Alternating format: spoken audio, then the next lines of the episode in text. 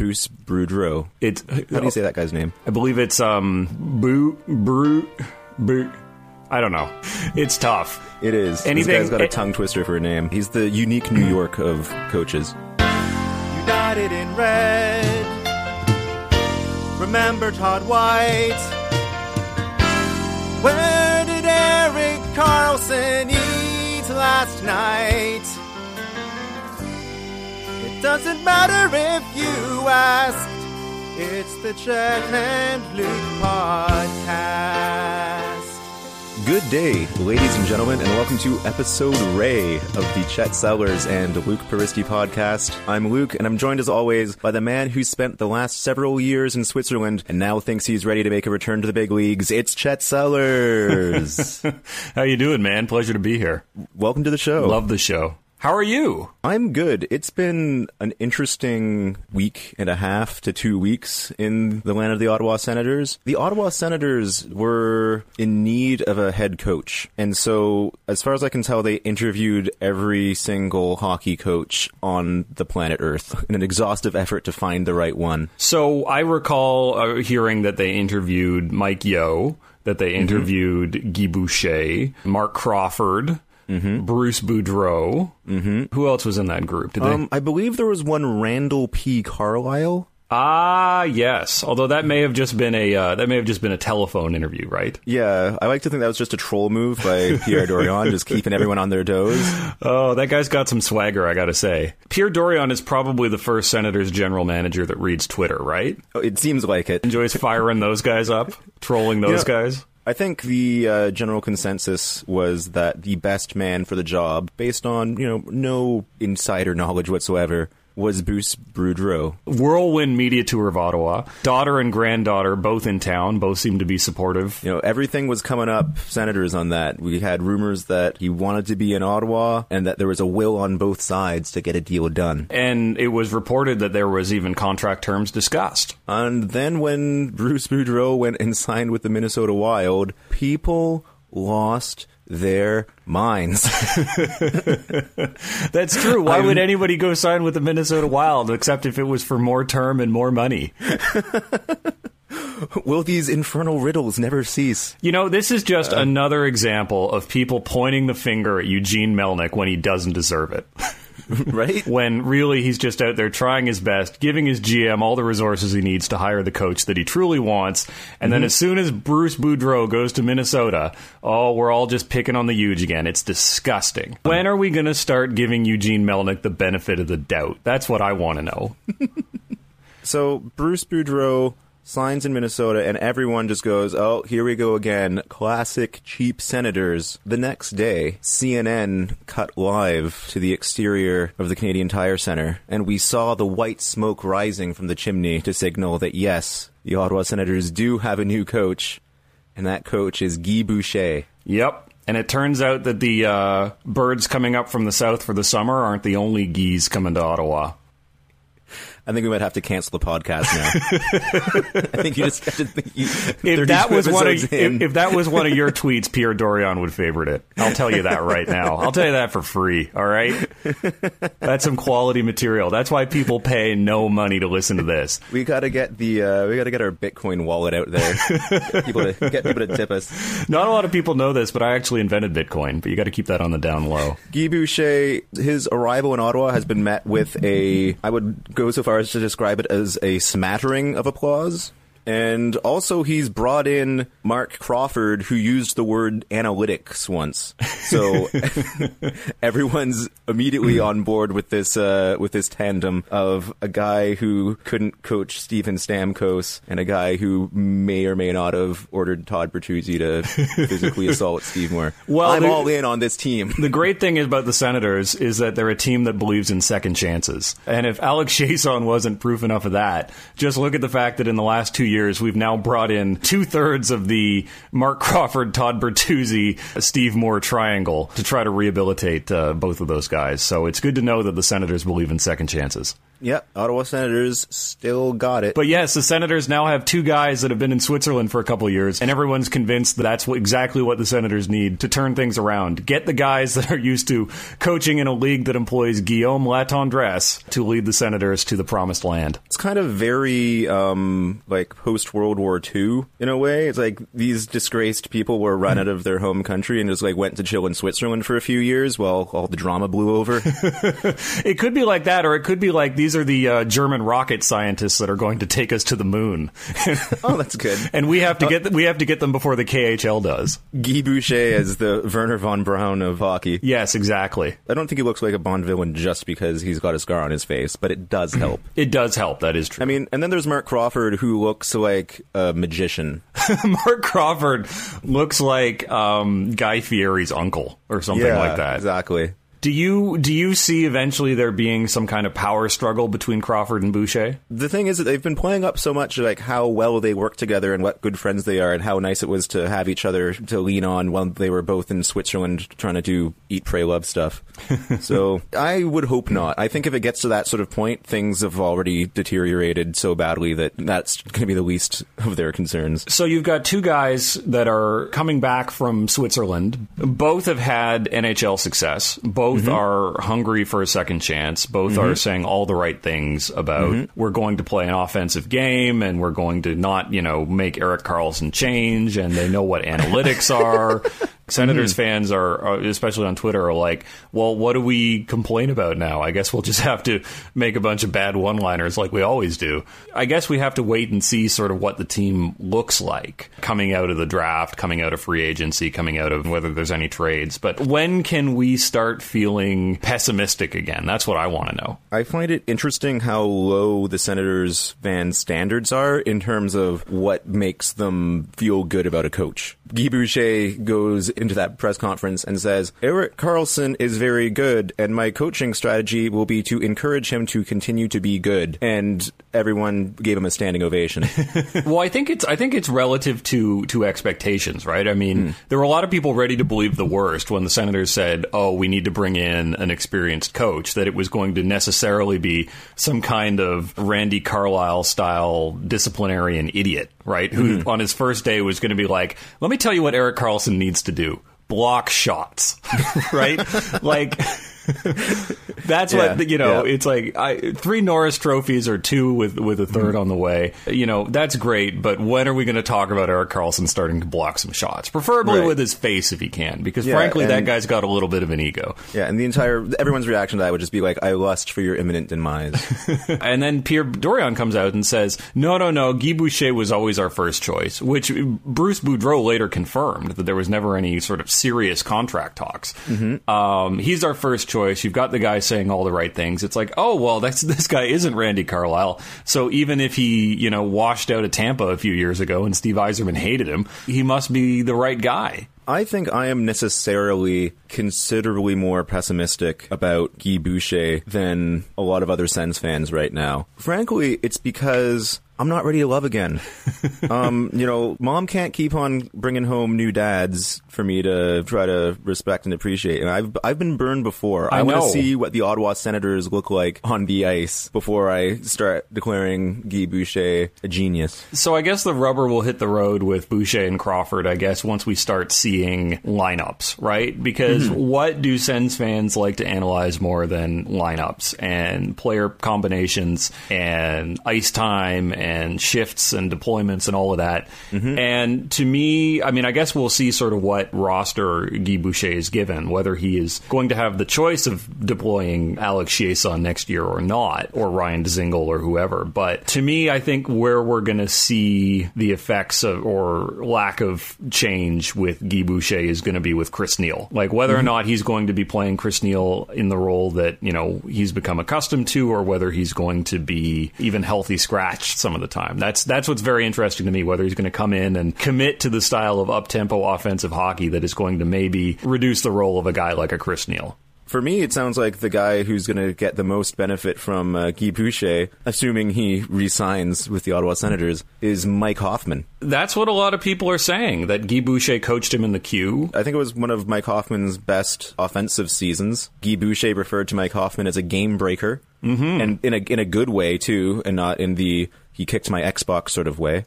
so I think Mike Hoffman will definitely be back. Um, the only question is: is he back on a one-year contract uh, that's awarded through arbitration, or is he back on an actual deal? Well, I mean, if you're Mike Hoffman and you weren't sure if you were going to have to deal with uh, the personality conflict alleged with uh, Dave Cameron, and now you've got this old coach who you presumably like, who respects and appreciates you. Maybe you're like, well, you know, Guy Boucher's got a three year contract. I'm willing to sign a three year contract as well. It's not an alleged personality conflict anymore. Pierre Dorion confirmed it. I don't know if you which saw was, that. Which was surprising. Pierre Dorion, he is just pure tap water. There is no filter on that guy. like, he does not have a filter yet. That's true. He, goes in there and is like, yeah, okay, we all kind of thought there was something up with uh, Dave Cameron and Mike Hoffman. And to answer your question, yes, there was. and, no, absolutely. You never see that and from anyone in hockey. Eventually, Pierre Dorion will be run through the same Brita that every other GM is run through, but for now, he's shooting from the hip, and I love it. Until then, Pierre Dorion is can't miss radio.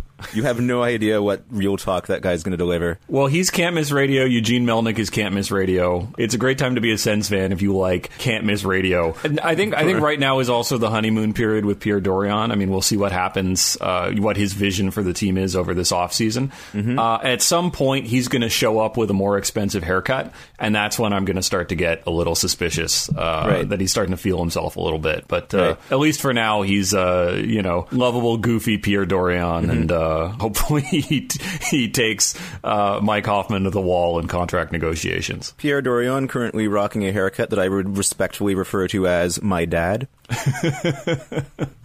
so we uh, we've been talking about coaching changes and all of that, which obviously has been the big news of the last couple weeks. But uh, it's been a while since we talked to the people that listen to this podcast. Anyway, yeah, we put a call out on the Twitter for your questions, and boy, did you not disappoint. So let's dip into the old mailbag and see yeah. what comes out. Hayden Moyer asks, uh, "What upcoming Ottawa area summer festival is each senator most likely to attend?" That's a fantastic question. It's a strong question. How many country music related festivals does the Ottawa area have at this point? Uh, there's a couple. Anyway, Erik Karlsson's going to end up wherever there is country music. We know this to be true. Right. Um, he's he's definitely played up the country thing in the last couple of years. I think that uh, Mika Zibanejad is going to DJ another party boat cruise on Canada Day weekend. That's probably true. Zibanejad is the kind of guy though that's like, no, I don't go to uh, Blues Fest. I'm mm-hmm. going to um, Osheaga to like stay in a tent for two days and then play like the weird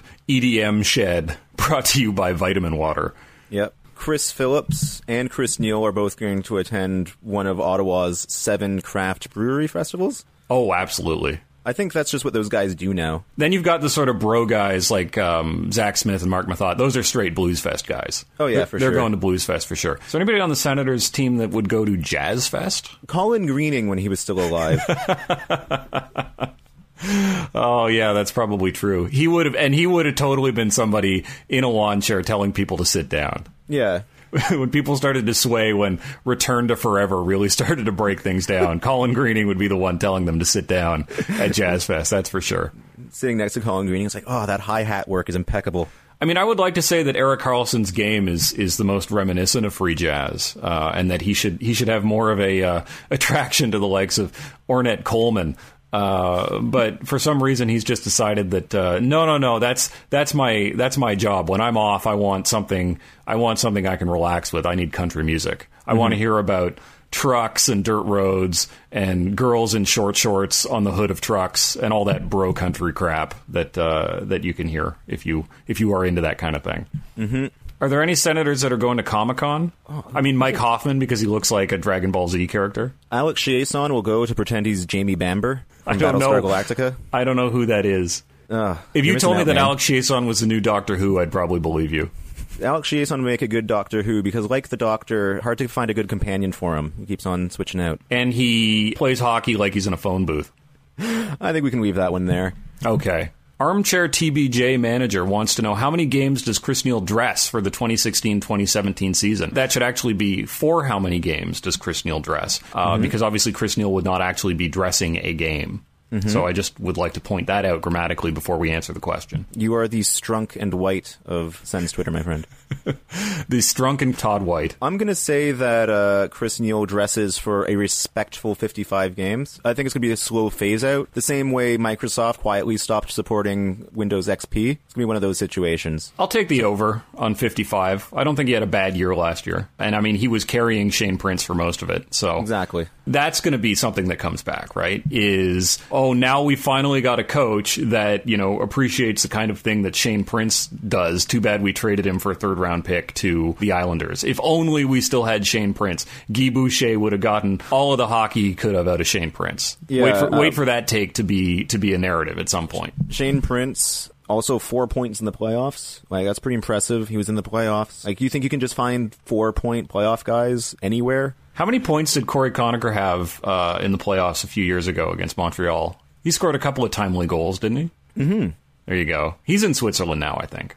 Yeah, he actually had a quote. Uh, he had a quote about Guy Boucher, which was he was the most offensive coach that he'd ever played for. So if Guy Boucher, by playing um, Cory Conacher with Steven Stamkos, was able to pump up his value, make him a potential Calder candidate, and then allow the Lightning to sell high on him and pick up Ben Bishop, uh, it almost makes me wonder if we really want to keep Alex Chiasson, let Guy Boucher work his magic for a few months, and then trade him for, oh, I don't know, Henrik Lundqvist. Yo, Cory Conacher had 52 points in 48 games last year in the Swiss League. That is wild. Yeah, he had more points than he was inches tall, That's incredible. and that's tough. That's like um, that's like shooting your age in golf. Sorry, what was the question? Oh yeah, Chris Neil. Yeah, he'll he'll dress most of the games. I, I think he'll play the majority of the games. I think he will sort of you know be reduced in role, but I think we'll we'll kind of see how how Guy Boucher uses him. I think the thing with Chris Neil is that if he's not playing badly, he's only on a one year deal, and I suspect there will be uh, a lot of arguments this year about whether or not he should be extended. Well, we've been trying to trade him at the deadline for the last couple of years.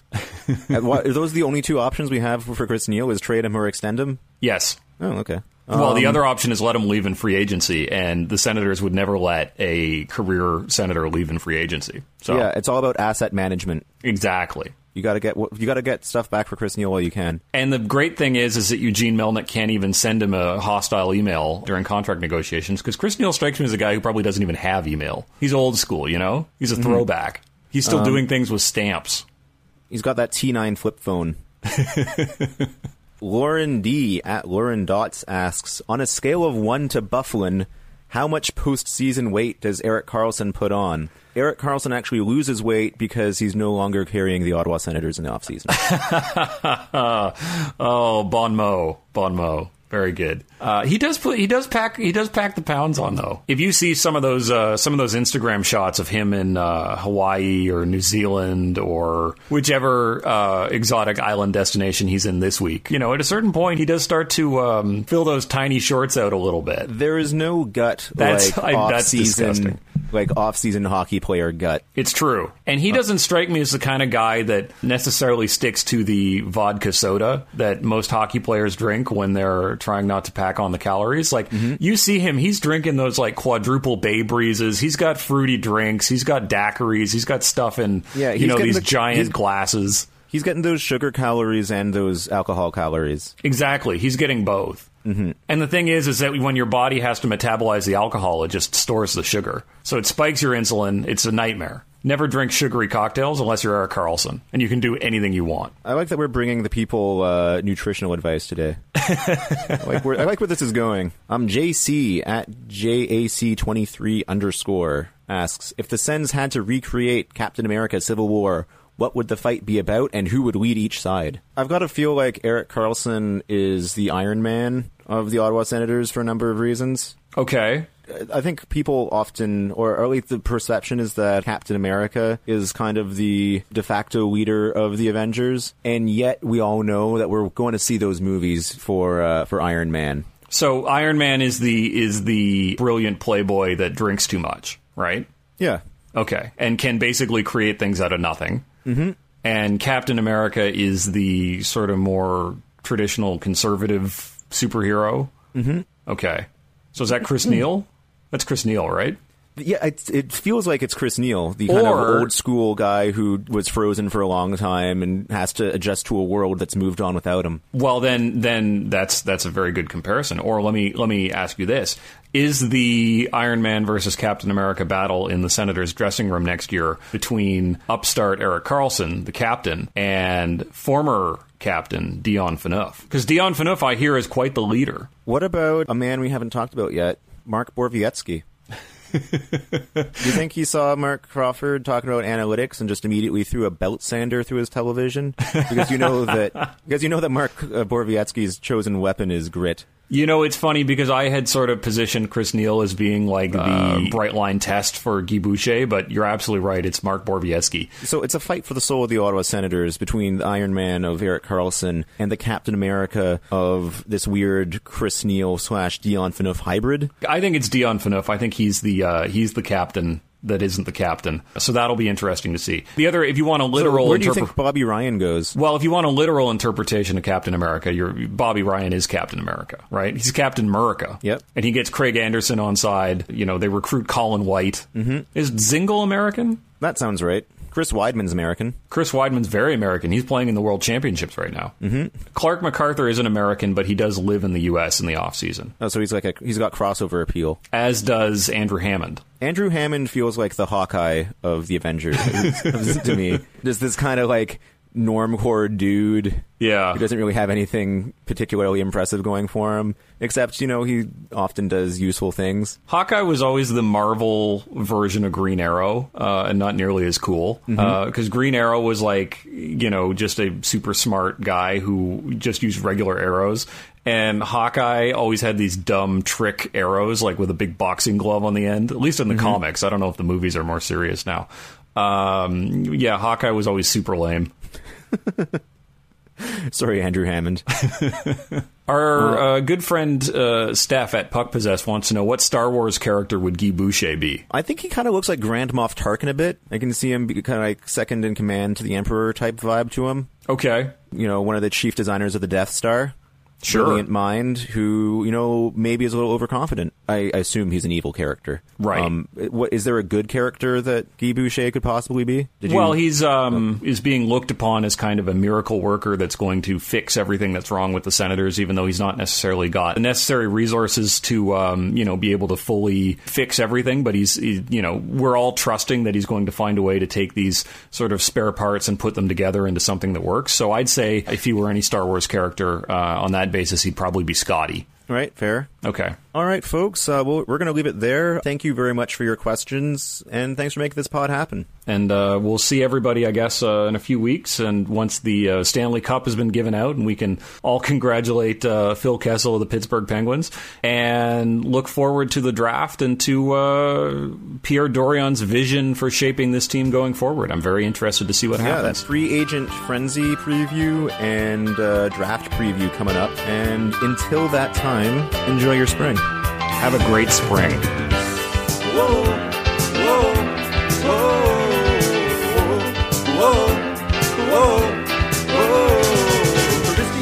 hours for a couple of fellers who both still live with their moms. Breaking the town's local hockey team down with some microphones on. No other podcast was finer, or was more of a hit with the big rig diners. We never thought they'd make it past episode 5. Whoa, somehow these dudes named Shed and Paris are alive.